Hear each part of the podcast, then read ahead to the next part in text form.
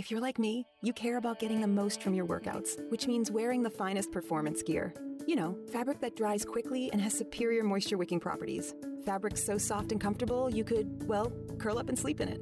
Introducing Sheex, spelled S H E E X, the world's first performance bedding line. Sheex began when two former elite athletes and coaches had an aha moment, combining everything we love about quality performance fabric with everything we love about comfortable, irresistible bedding.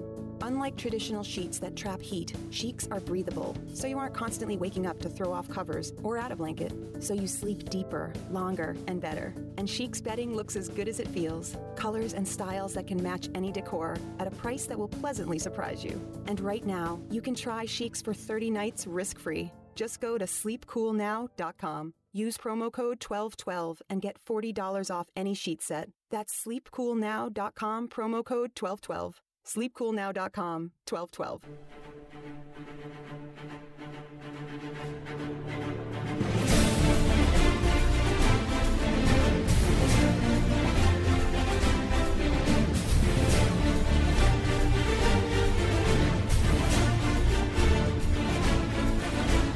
This is hour number one for the World According to Zig podcast for this June 24th, 2018. My name is John Ziegler. I'm the host of this show where you can still get the truth about the news of the day, the week, the month, whatever it is. From a conservative perspective, in this world turned upside down, our website is freespeechbroadcasting.com where you can find all of our past podcasts and radio shows for the last several years, as well as all of my columns that I write for Mediaite and as well as a bunch of other stuff. So check that out at freespeechbroadcasting.com. Uh, it's been a couple weeks since our last podcast, but this uh, seems like it's going to be a really good one. In fact, uh, we've done uh, three hours for this podcast.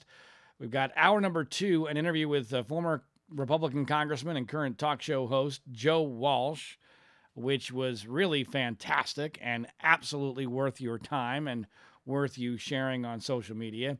And then, as a special bonus, and I wasn't sure how this was going to go, but this blew my socks off. I think it might yours as well. Uh, hour number three, we did an interview with a guy by the name of Paul Campos, who's a law professor at the University of Colorado. But he's the guy who has written two incredibly compelling columns slash articles, or I don't know what you would call them. They're basically theories that he's written up for New York Magazine regarding what he thinks is the real story and maybe the biggest scandal of the entire Trump presidency involving Trump having a Republican fundraiser cover up his affair and abortion with a Playboy model that occurred during his presidency and which facilitated the change of American policy towards Qatar in a way that allowed this guy to benefit to the tune of millions of dollars from the United Arab Emirates. Elliott Broidy is his name. I've talked about that story in the past, written about it, but we get real deep, a deep, deep, deep, deep dive, and it is amazing stuff in hour number three. So make sure you uh, check that out and share it as well. Lots of news, of course, in this hour number one, our news review hour. Most of the news over the last week or so has been about the controversy involving the Trump administration's policy of family separation at the border. I felt that most of that media coverage was way overblown, uh, incredibly biased, and distorted. I said this on social media, even though I'm obviously not a Trump supporter. I did not think that they were being fair to Trump. Uh, and what I was fascinated by was that in the first part of the controversy, where the Trump people, of course, they never want to apologize. Uh, you know, that's never surrender, never apologize, which is a philosophy that works well for them. They were defending the policy, and they were defending it basically on three on three basic points. Number one was, hey, look, uh, the Obama administration basically did the same thing, and no one cared. So you media people are a bunch of freaking hypocrites, which of course they are uh, because you didn't say boo when this happened under Obama, but now you're, you're all in a tizzy because it happened under Trump. That was their first line of defense, which was accurate and a pretty decent argument. Number two, was the argument that, and this was made mostly by Jeff Sessions, the Attorney General, that, hey, look, um, the reason why we're separating the families at the border is because we want to create a disincentive for people not only to come here illegally, but also come here illegally in the most dangerous fashion possible, which is an important point of all this. And in theory, this gave the Trump administration some sort of moral high ground. I don't think they articulated it particularly well. But there is a lot to be said for the idea that if people coming here, migrants from Central America, Mexico, what have you, know that when they get to the border, not only are they going to be detained, but they're going to be separated from their children, right? That might dissuade them from making the trip. And it would certainly dissuade them from making the trip in a way that was the most dangerous possible because the policy was not to do family separation at a point of entry, which would be theoretically safer rather than going across the desert in the middle of summer. So that argument, I thought, had some validity too. And then the third argument, which was always just out and out, just flat. It's just flat out ridiculous. Uh, was that Trump had no power to fix this, right? This was not his deal. Uh, it wasn't even really his policy, I guess. I don't know how you're not responsible for your own policy, but you know Trump can do whatever he wants, at least in the minds of Cult 45.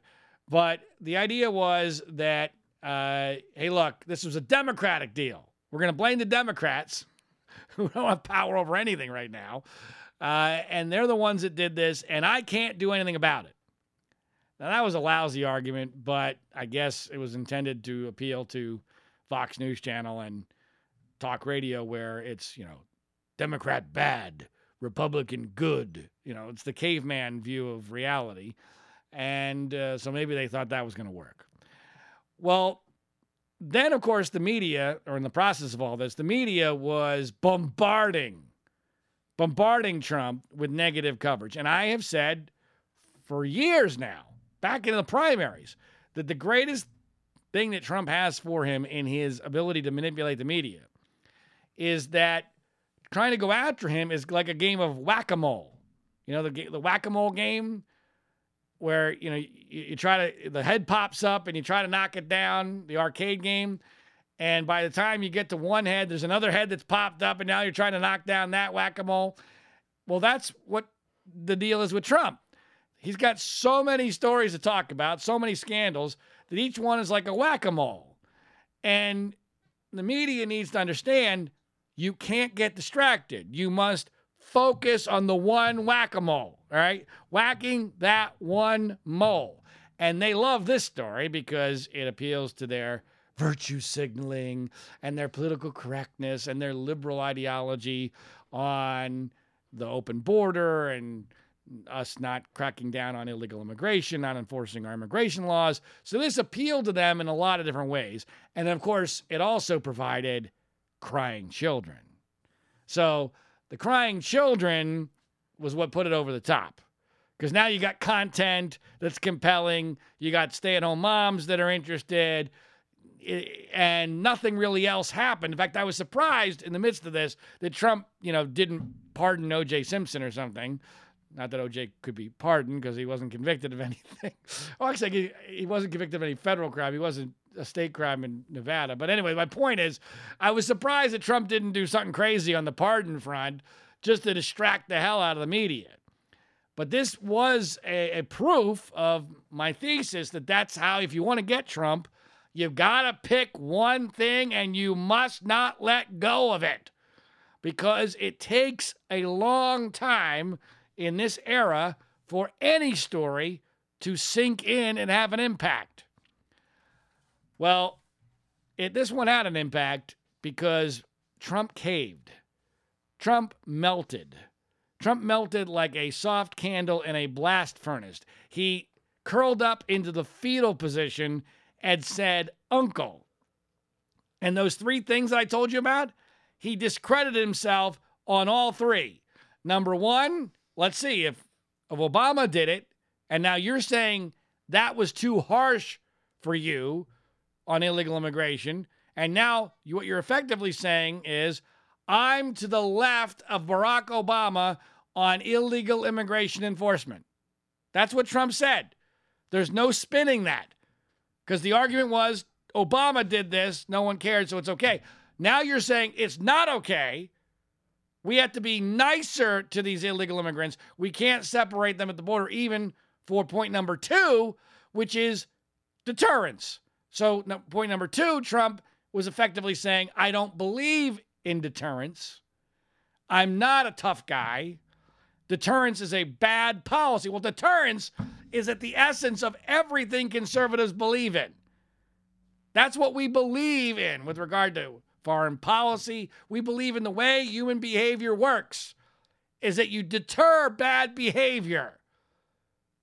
Well, not Trump. Now he, he abandoned that because, after all, it took more than a couple of days for the media to get off of the crying children. And then there's number three about how Trump couldn't do anything about this because this was a Democratic policy. Well, he signed this bullshit executive order to try to put a band aid on it. Guess what he did? In a rational world, what he was doing there was admitting, I'm a fucking liar. Because I just told you a couple days I couldn't do anything about this. And then guess what? I did something about it.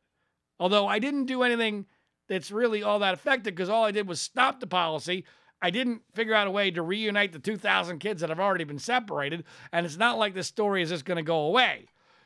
But as I wrote in Mediaite, which you can find at freespeechbroadcasting.com, to me, the worst element of all this was what Trump did in not just betraying his base. I love the poorly educated. These are people who, you know, a lot of them were attracted to his candidacy in 2016 because of his rhetoric. It was all bullshit on illegal immigration. He didn't just betray these people, he betrayed the issue in a massive way. And Joe Walsh and I talk about this now. We're number two, and Joe wholeheartedly agrees with me. And he's probably more of a border hawk than I am. He's way more of a border hawk than Donald Trump is. But here's what the reality is we already have immigration laws that if we just decided to enforce them, would, in theory, well, it'll take a while, could fix the problem. We're unwilling to do that. Why? Because we're afraid. Why? Because of media coverage. Because in order to enforce our laws, we'd have to have massive deportation forces. Remember, that was promised to us, by the way, by Donald Trump. He promised massive deportation forces. There's been no sign of that.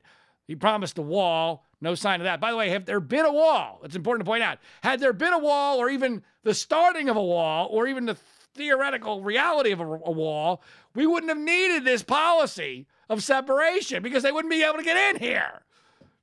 Or at least they wouldn't be coming because they'd be thinking, oh, there's a wall. So that's important to point out. But in the bigger picture, the reason why we don't enforce our immigration laws is because it's politically incorrect. There's too much of a political price. They don't want pictures of children being taken out of their homes and crying. Or in this case, they don't want children crying at the border when their mommy has supposedly been taken away, even if their mommy wasn't taken away, like with the, the Time magazine cover. So, what Trump has done is he has forever set the precedent and uh, effectively codified into social law that we are not allowed to enforce our immigration laws. Why? How did he do that? Because let's do the logic, folks. When you're Donald frickin' Trump and you got elected on the issue of enforcing the laws against illegal immigration, and you're Mr. Politically Incorrect, you're Mr. Anti establishment, you're Mr. I don't give a shit, I'll do whatever I think is right for the country, make America great again, baby. And you say, Up, oh, sorry, I can't take the children crying. I'm going to cave and I'm going to give in on the policy. Guess what you've done? You've now made it literally impossible for anyone else to do it in the future. Not that anyone else would be in a position because we're not going to have another Donald Trump, for better or for worse, uh, on the issue of illegal immigration because the country is moving in the other direction, both demographically and philosophically. But the reality is, it's now impossible because even Trump caved. So nobody in the future is ever going to have the balls to say, I don't care how many kids are crying. I don't care how bad the video is. I don't care how bad it looks, how many people are protesting. I don't care. We're going to do it. It's never going to happen now. And it's because of Donald Trump. It's because of Donald Trump. And I've I warned about this. I said he is going to do damage to the very causes that his followers think he's going to champion. Because you don't go into a war that you can't win with a general doesn't know what the fuck he's doing. He's making it up as he goes along. Because if you lose, you're in a worse position than you were to begin with. So you better be ready to fight and at least hold your ground. Because if you give up the ground, you can't ever get it back. Well, Trump gave up the ground, got nothing in return. Zero.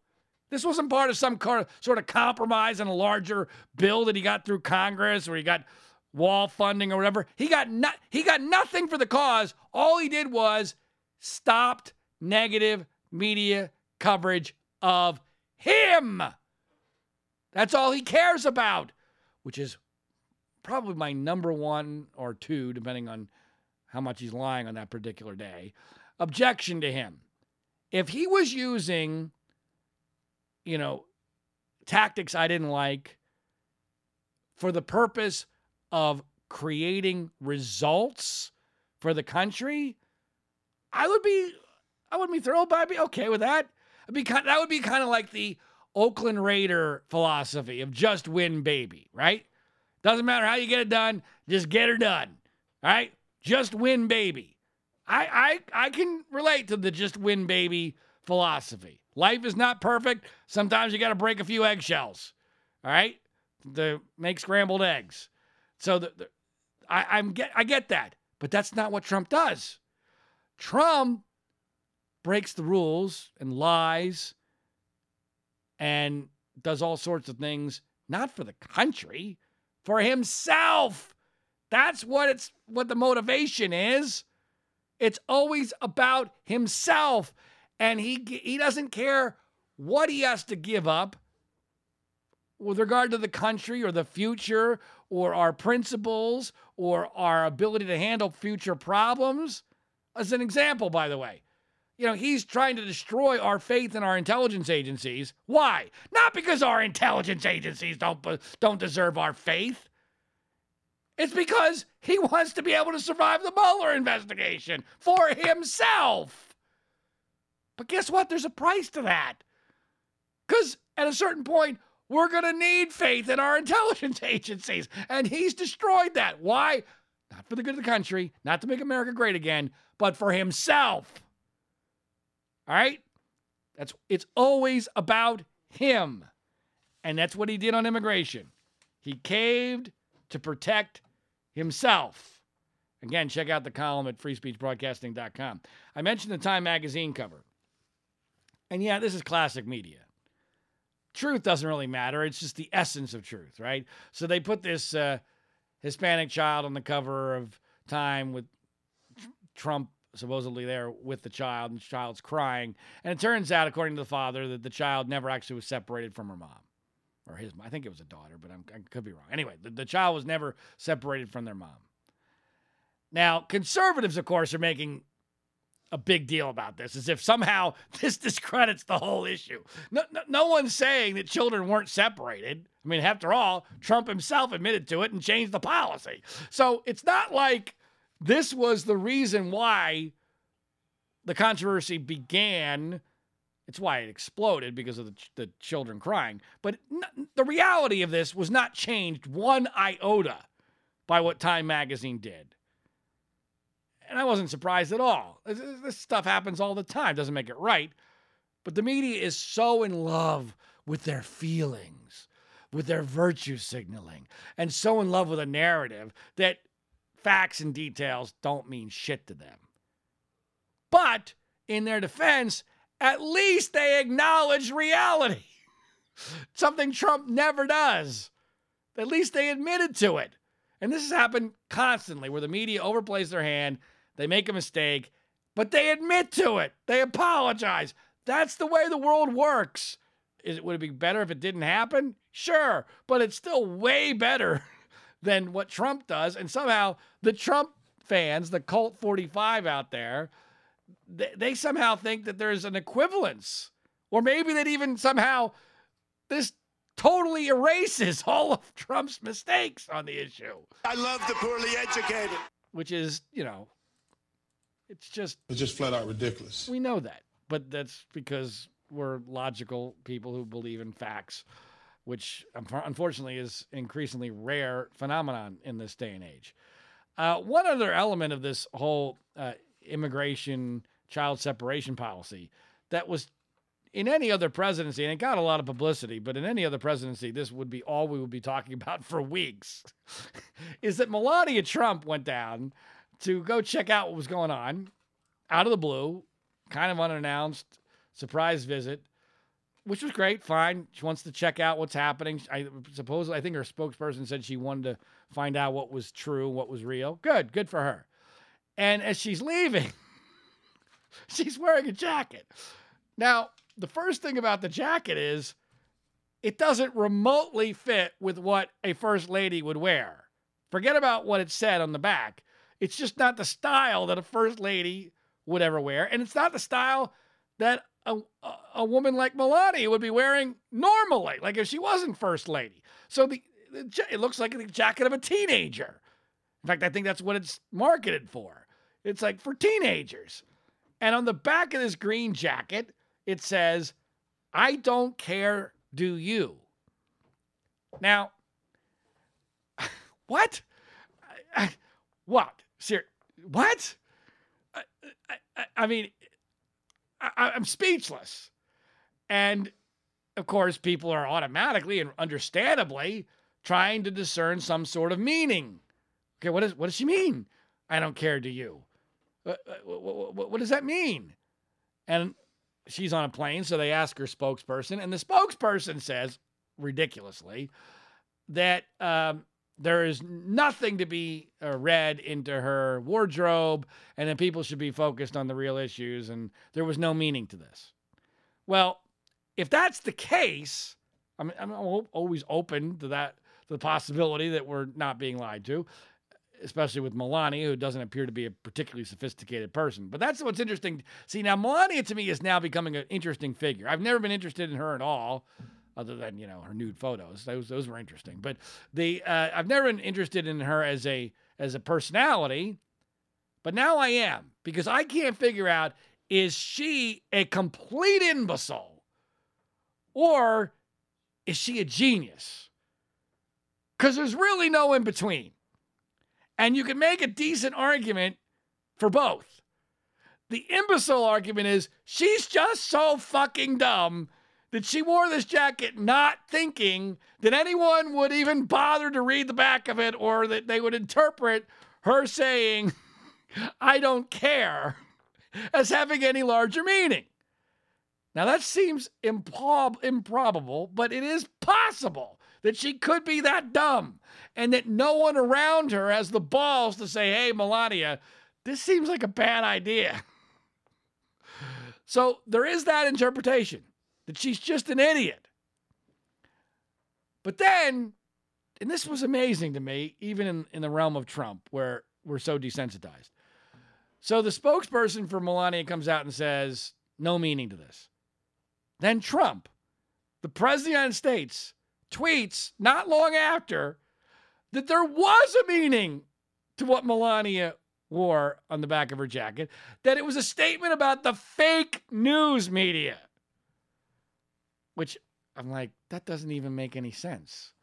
That, that, that makes absolutely no sense. And it's coming from Trump, so I presume it to be bullshit. But more importantly than all that, we have the President of the United States publicly saying, effectively, that the First Lady's press secretary is a liar. And this creates no real major news story. I mean, there's, to me, uh, my God, people should be camping out at both the First Lady's office and the White House trying to get an explanation for this. Wait a minute. Mr. President, are you calling the First Lady spokesperson a liar? Which effectively means you're calling the First Lady a liar, since we know the spokesperson only made that statement after speaking to Melania, right, in the logical world. So are you calling Melania a liar? And what about from Melania's perspective? Is that true? Then why did your spokesperson lie? What, what's your statement about the news media? To my knowledge, there's been no follow up on this, but we got other whack a moles to hit, I guess. But that's that's the insanity of the world we're now living in. And on the genius side of Melania, and, and frankly, I think this is why Melania's approval ratings are actually really good. Because she's kind of like an empty vessel that you can just make whatever you want her to be. Like the pro Trump people think she's awesome because she's hot and because she's Trump's wife. So she's awesome. The anti Trump people think she's awesome because they see everything she does as like a very subtle dig at Trump. Like that she's like this captured. She's like she's like a princess captured in the top of the castle and she can't come out, but she's trying to send smoke signals and she's she's wearing this jacket with I don't care. and and people and it's not impossible to think that that's plausible. So is she a genius or is she an imbecile? I don't know. But but she's benefiting from people presuming that she's one or the other and whatever it is that she want they want her to be. Is she pro Trump? Is she anti Trump? Is she dumb? Is she smart? I I'm a Occam's razor person. And this, let's be clear, this is a woman whose first major speech was blatantly plagiarized from not just another person, not just another first lady, but from Michelle freaking Obama. And it wasn't close. It was not close at the Republican convention. So for that to happen, I guess you could argue maybe that was the most subtle dig possible that she's actually on the other side, that she's going to quote Michelle Obama. I don't know because it's your first big appearance. That would take that would take brass fucking balls right there to to, to decide to destroy yourself uh, in an effort to create that subtle a message. I'm more in the she's an imbecile. Uh, let's be fa- let's face it. She gets a lot of benefit of the doubt because she doesn't really speak English, right? So we presume that that's the reason why she sounds dumb. And she, but let's let's be clear. She spent her whole life as a model. All right, she's not a rocket scientist, uh, and she's given no indication that she's super smart. I'm open to the idea that she might be way smarter than since she appears to be. Plus, she's married to Donald Trump, right? So she's got a bunch of strikes against her right off the bat with regard to her, her intelligence. I'm going to go until further notice with she's an imbecile. That that's what I think is the most. Although I'm not I'm not married to or invested in, in that uh, theory, but that to me, gun to my head, I'm going with imbecile. I think that's what's going on with Melania Trump. Um, another thing that occurred since the last time we spoke is the Korean, the North Korean summit uh, with Kim Jong Un. Isn't it amazing? That only happened a couple weeks ago, folks, and it seems like it was uh, several months ago. Uh, I wrote a column for Mediaite. Again, you can see it at freespeechbroadcasting.com, where I forecasted the summit, and I said it's going to be a disaster because uh, Trump, and this is similar to the theory I already put out there about how Trump sells us down the river for himself, doesn't care about the future. That Trump was way too eager for some sort of a deal. And that Trump doesn't care about what he gives up principle wise because some other president's going to have to worry about that, not him. So that combined with the fact that the G7 was such a disaster put him in a very vulnerable position where now he couldn't allow the Kim Jong un meeting to blow up. So now he was way too eager. He's basically like a virgin boy on prom night, and he's going to do whatever he whatever it takes. Uh, he's never going to tell the girl anything negative. And Kim Jong Un kicked his ass. Kim Jong Un got everything he could have possibly wanted from a perception standpoint, and perception is virtually everything in this in this realm. Kim Jong Un won worse than I ever could have imagined. And speaking of things that don't have nearly the shelf life that they used to, Republicans talked about Barack Obama bowing to Saudi princes for years. For years. The picture, the video of Donald Trump saluting North Korean military uh, lasted a couple of hours. Saluting. Now, he did it by accident because he's a buffoon, but he saluted. I, I, I mean, that was just one of many photos that are tremendous propaganda for North Korea and Kim Jong un. Kim Jong un gave up nothing, nothing, and got everything he wanted in return because Donald Trump is the opposite of everything he says he is. He is not a great deal maker, he is a terrible deal maker. And worst of all, he's making deals with our stuff. And, and by the way, there's some important stuff that got given away here important principles that are going to make the job of any future president, any future secretary of state, way more difficult. It's kind of like Trump is selling the crown jewels for his own for his own benefit. That's basically what he's doing. And what I mean by the crown jewels, I'm talking about like principles and standards that have been built up over American diplomacy and military victories for generations. All that gets built up into leverage and stature. And he's selling those crown jewels away all because he wants a little bit of love in the in the like near term. Forget about even getting a decent deal. So these are things that are going to haunt us for a very long time. But of course, Trump is smart enough to realize he's never really going to get blamed for it because he won't be around when that happens. All right, I wrote um, another column partially in response to the disaster that was the Kim Jong Un summit, where I go into great detail about how, for the first time in my life, this November, I will be voting for Democrats for Congress. And I actually live in a swing district here in California. So it's not, I mean, the Dianne Feinstein isn't going to matter because she's running against another Democrat. But uh, my congressional seat is a swing district. And I have never voted for a Democrat on a federal office in my entire life. And I don't like our Democrat. I think I, I, I think she. I think, by the way, I think she's probably a lesbian. Not sure about that, but she certainly gives off a lesbian vibe, and she's no no real moderate. Uh, but I will I'll be voting for her. Uh, by the way, the Republican candidate I'm not real thrilled with anyway, so it'll make it easier. But the point the point of this is, I'm also going to be rooting for Democrats to take the House, which I can't believe I'm doing. Uh, I told my good friend Democratic Congressman John Yarmuth this. he took quite a bit of pleasure in in the irony of that, and also just the the absurdity of it. Like, the, how in the world did this could possibly have happened? I mean, I am somebody who has been a Republican since I was nine years old. I remember the exact moment. I was watching the the 1976 convention concession speech of Ronald Reagan. I didn't know hardly anything about Ronald Reagan, but I knew my mother loved him. And during his concession speech, I saw my mother cry. I don't remember my mother crying at any other time in my entire childhood.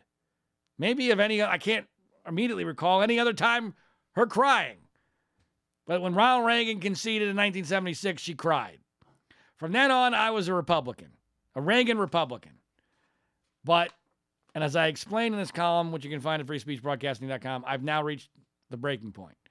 There are just too many things together. Trump must be checked. He must be stopped. The Republican Party must be punished. The Republican Party must be destroyed in order for there to be any chance for it to be rebuilt. As painful as that will be, especially with Nancy Pelosi being at the helm, it must be done because the alternative is actually worse. There are no good alternatives here. Interestingly, I do think this is coincidental, although some people don't think it is there have been several much more high profile people than me who have come to the same conclusion since I wrote that column for Mediaite. Steve Schmidt, although frankly, I thought Steve, Steve Schmidt had already done this. Felt like a rerun on Steve Schmidt's part since he's an MSNBC guy. But more importantly, George Will, wrote almost exactly the same column I did for the Washington Post. And when you're, you know, when George Will is following your lead, quote unquote, you're doing something right. Uh, Matt Lewis from the Daily Beast has actually written an article about all the people who have come to the same conclusion that uh, that I have on this issue of whether or not Democrats should win the House of Representatives in November. I wrote, also wrote a column about how it is that the Democrats might blow this because they are really bad at politics. Uh, and you can check that one out as well at uh, freespeechbroadcasting.com. Since the last time we spoke, uh, Charles Krauthammer, the tremendous conservative columnist and Fox News commentator, passed away just as he predicted that he would.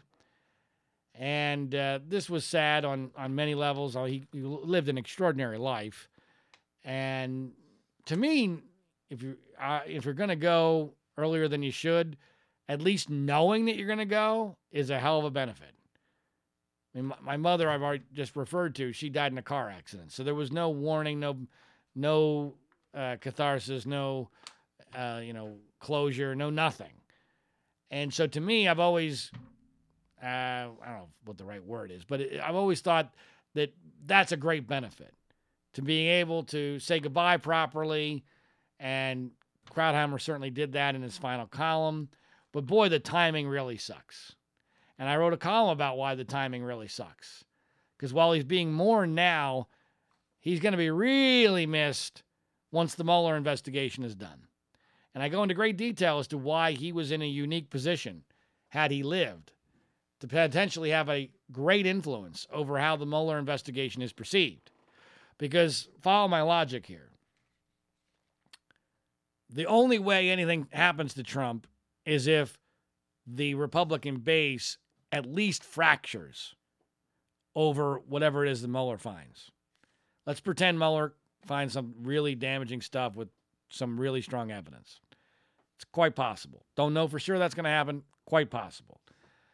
For the Republican base to fracture, something is going to have to happen at Fox News Channel.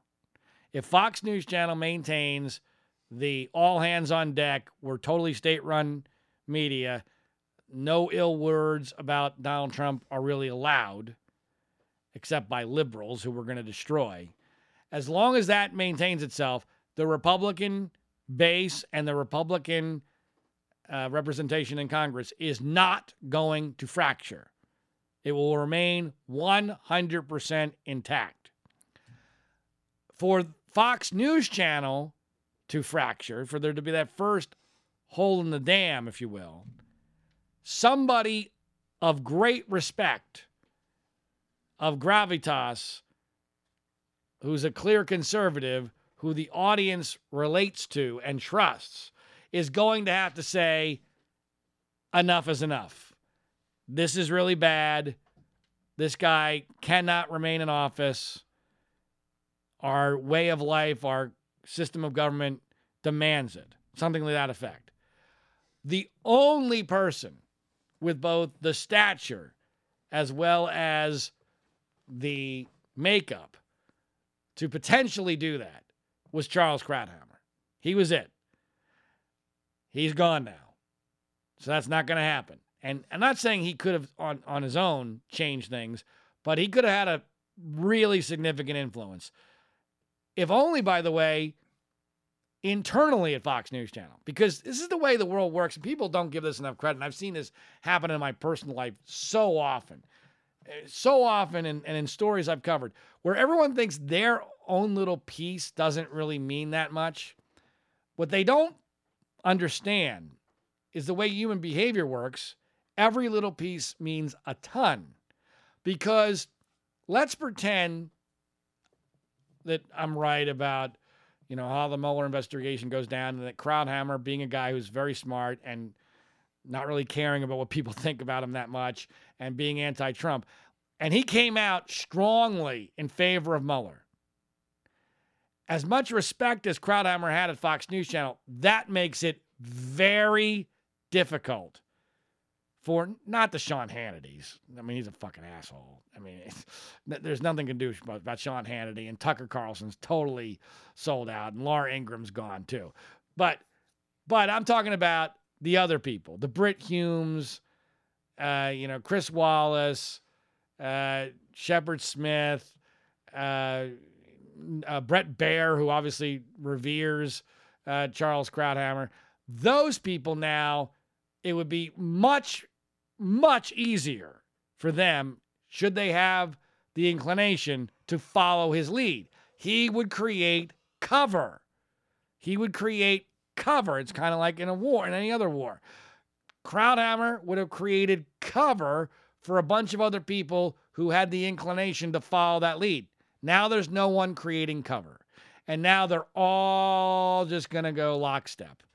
And Brit Hume would have been the most logical guy to step into Krauthammer's place, a guy who my mother, by the way, used to adore almost as much as Ronald Reagan.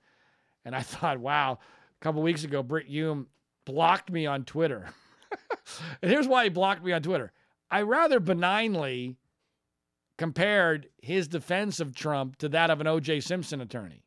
There was nothing completely, you know, nothing inappropriate. It was harsh, but it wasn't out of line. And he blocked me. I thought, wow, my mother well, first, my, my mother would be baffled as to what the hell Twitter is. But, but my mother would have been really disappointed in that. Because uh, Hume's a guy who I also really used to like, and I'm more baffled by his sellout to Trump than maybe anybody. Because he's basically retired. So I don't even know what he's selling out for. But he has sold out almost completely to Trump. So he's not going to fill the role that Charles Krauthammer would have played. And I don't want to, you know, reduce Charles Krauthammer's life to, you know, what would have happened with Mueller. I'm just, I'm just taking this mourning over his death, which is 100% warranted, and I'm relating it to a very practical situation where he's going to be very, very badly missed. And why I am convinced, I am increasingly convinced that nothing's going to happen to Trump, regardless of what Mueller finds. I have friends of mine who vehemently disagree with me. In fact, I got bet this week. I got bet this week by a person who, if you knew who this was, it would really send shockwaves through a large portion of the conservative media. But there's a person I know who, who works at a very pro Trump media outlet who is exceedingly anti Trump. And they have been saying for a long time Mueller's going to get Trump. And I said, no, not going to happen. Not going to happen. So we this week we bet dinner on it. I even posed the question on Twitter. I think it was it was incredibly split right down the middle as to who people thought were going to win the, the bet. But um, I am now even more certain with the death of Krauthammer that I will win that bet. And in that same vein, and it's it's almost like God is fucking with us. Uh, not only have we lost Charles Krauthammer, we're about to lose John McCain. And John McCain is about the only guy in the Senate who would have the balls and the gravitas and the stature to say, no, this is this is not acceptable. And it's highly unlikely he's going to be around in a way that can make a difference once the Mueller investigation is over with. So everything is working in Trump's favor. And again, it's it's like the devil is in control. Um, somewhat similar, talking about demises, although hopefully no death will be involved. A lot of uh, publicity this weekend over Glenn Beck for two very different reasons, although they were related. Uh, the Daily Beast did a uh, article yesterday about Glenn Beck's media empire imploding again. Uh, we did a very uh, interesting, I think, the best interview done with Glenn on the subject uh, last year, which you can find at freespeechbroadcasting.com or via Mediaite if you just Google it. But Glenn did an interview on this podcast, which I am very proud of, where we discussed the problems at the Blaze and how his position on Trump had greatly damaged the company's profitability and where they were going to go for uh, go to from there, where they were heading. And apparently things have gotten worse. Uh, now this this hit me on a personal level. One because I've gotten to know Glenn pretty decently, um, and you know. Thank you for a conservative actually standing and and and speaking for principles. Right. So that that's Glenn talking about me. I've been on the show many times. You probably also remember this one. Uh, John Ziegler. I, I, think he's fantastic. What a what a interesting mind he has. So we we've communicated um, on and off the air quite a bit, and when he put on the "Make America Great Again" red hat, I was rather stunned and and emailed with him about that back and forth and kind of understood the position a bit better. Uh, actually, was on his show while he was on vacation the next week, and um, and further explained my confusion and a little bit of opposition, although understanding of what he was doing. Anyways, what I can now tell you, since it appears as if that news has become public, is that at this time period, and I've already alluded to this, um, that Glenn had wanted to run a version of my Newsweek story about the Penn State Joe Paterno Jerry Sandusky case that got blown up at the last minute. He wanted to run it on the Blaze, but he and he he was very complimentary. Uh, he said, "You know, you've done an amazing. I don't think he said this directly, but this is the, effectively what he said: is that you've done this amazing job. You've really convinced a lot of people. I had to convince others." Uh, here at the Blaze, but now we're all on board and we're really excited about this. We want to publish this, but I want to wait until our merger is done. Now, it's pretty clear from what's been reported this weekend and what's been reported prior that he was referring to a merger with Ben Shapiro's Daily Wire. And he said that to me that he expected that to be done shortly when he got back from vacation and then that after that we could talk about when we would run this. And I thought at the time okay, I, I, I, didn't really. I, I thought something would go wrong. Um, I wasn't sure what, because frankly, anything that can possibly go wrong with regard to the Penn State Joe Paterno Jerry Sandusky case will go wrong. That that's another situation where the devil uh, definitely appears to be in total control. But I I I felt like it was weird to me. The whole sequence of events was weird. He puts on the red "Make America Great Again" cap, and he goes on vacation. Now I thought that was odd I, I, from a strategic standpoint. I'm not talking about the decision to put on the red hat. I, I disagreed with that and told him as such. But if you're going to do that, talking from a purely strategery standpoint, I thought it was odd to do that on a Friday and then go on vacation. Especially when he just told me that he thought that the merger was going to be finalized when he got back. I, I don't pretend to know any of the details here, but that just felt like an odd sequence of events. And according to the Daily Beast, there's a reason why I haven't heard anything about a merger or anything about the Blaze publishing the story because it now appears as if that merger is dead and that the the people who own Ben Shapiro's website are no longer interested in buying the Blaze. Today, Glenn Beck went on CNN on Brian Stelter's media sto- uh, show. Reliable sources, I guess is. Is that what it's called? Whatever it is. It's uh, the CNN media uh, show. And he walked out on the interview when Stelter asked him about the reports in the Daily Beast of layoffs at the Blaze and, uh, you know, the idea that the, the Blaze is imploding. Now, I don't like Brian Stelter because um, he was supposed to be on this podcast. He agreed to be on this podcast, and we had a date, we had a time. And the morning that we were going to do it, I got contacted by a CNN spokeshole saying that something had come up and uh, he couldn't do the interview. And then I never even got a follow up like, sorry, we couldn't do it, or we can't do it, or we can reschedule. Nothing. And I thought that was total bullshit. And it was obvious. I mean, it's way worse than never agreeing to the interview to begin with because I had planned on doing it and had to make alternative plans. And plus, it was obvious that he they had just wimped out. It became really obvious that CNN wimped out when Jake Tapper, who's a lot bigger deal than Brian Stelter, also agreed to do this podcast, put me in touch with, I think it was a different CNN spokeshole, and they put the kibosh on the interview before we even got it scheduled, which I know Jake wanted to do. So clearly, CNN's got a problem with me for whatever reason. Uh, and so I don't like Stelter. And it was kind of bullshit for Stelter to, to throw that uh, question in, although Glenn should have expected it. I mean, that's, I mean, Glenn knows what he's doing. He, he's not naive, although he can sometimes be naive. But he's not generally naive. He knows how the way the, the news media works. And there had just been the day before this rather large story about the blaze going down in flames. So the idea that he w- was surprised to be asked about it seems a bit odd. I, I don't think it was contrived looking at it because I don't know that that's the way he would have handled it if he contrived it. Although who knows? Because he he just said, you know, have a good day, sir, and and left the the interview. I don't know that it's done further damage to him.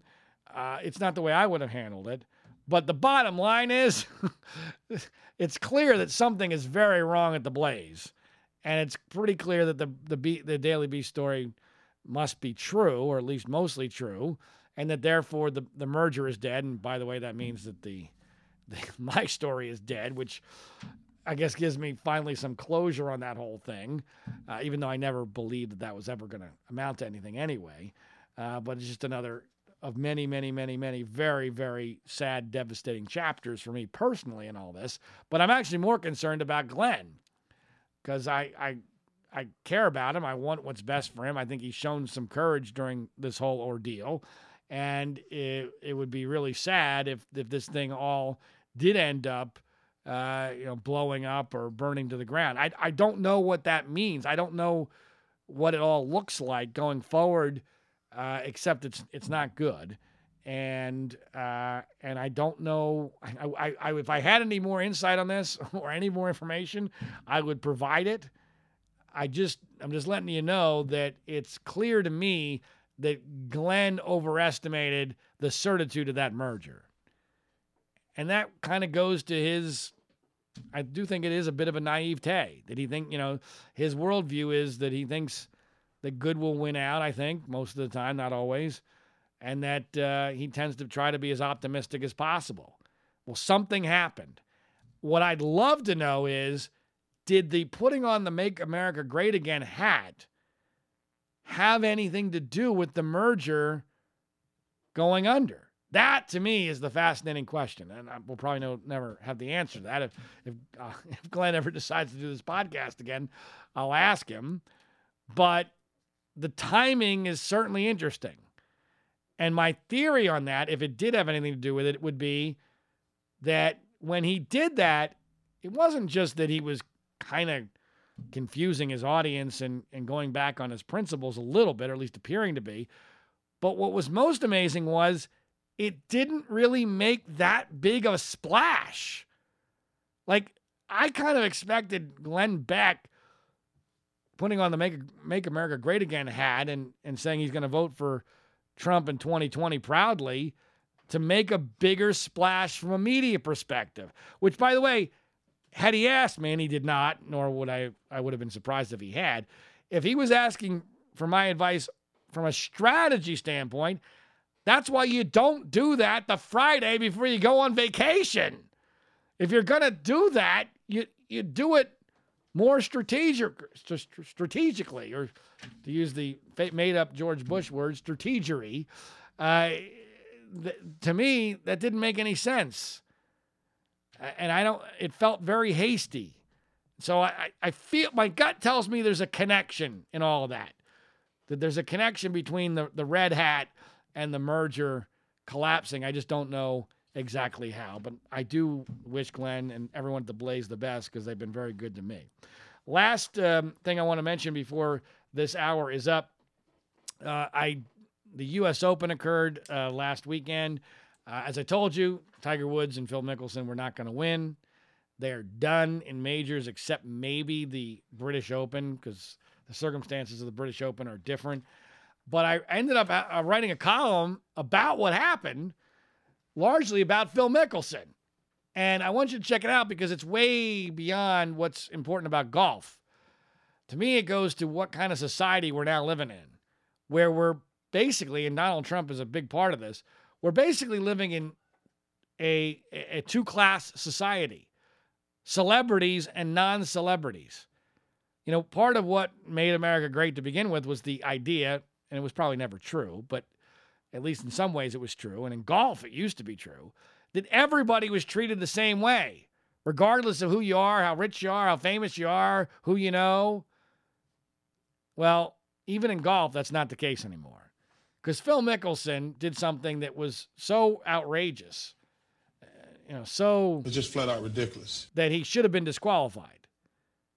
He purposely hit a moving putt and then came up with an explanation about it that was both a lie and also an indication he had broken the rules.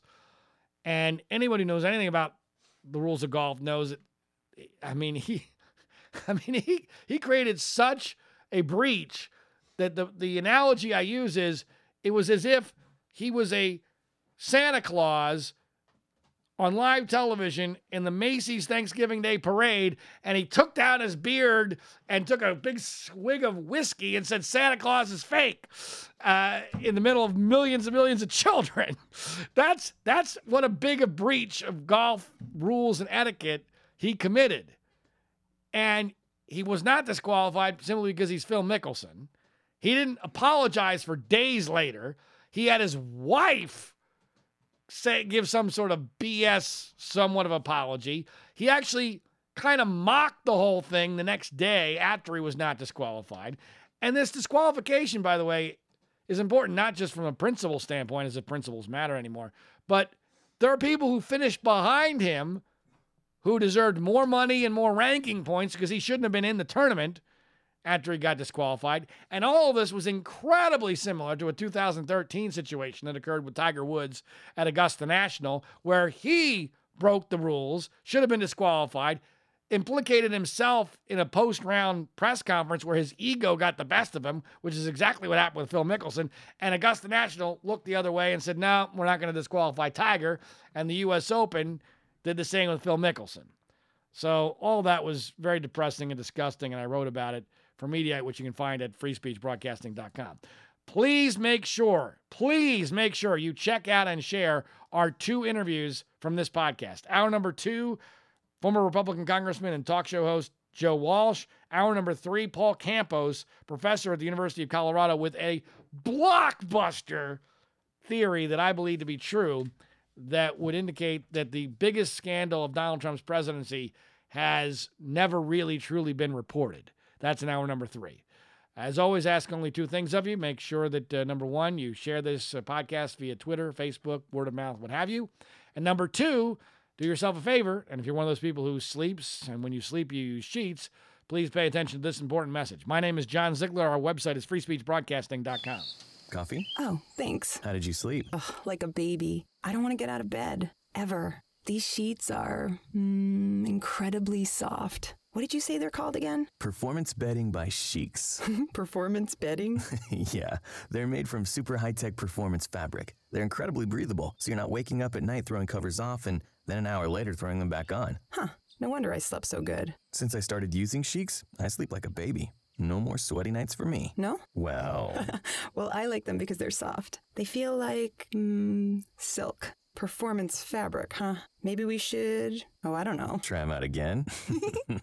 Comfort and performance for better sleep. That's Sheex. S H E E X. Sheex. Try Sheex for 30 nights risk free. Go to sleepcoolnow.com. Use promo code 1212 and get $40 off any sheet set.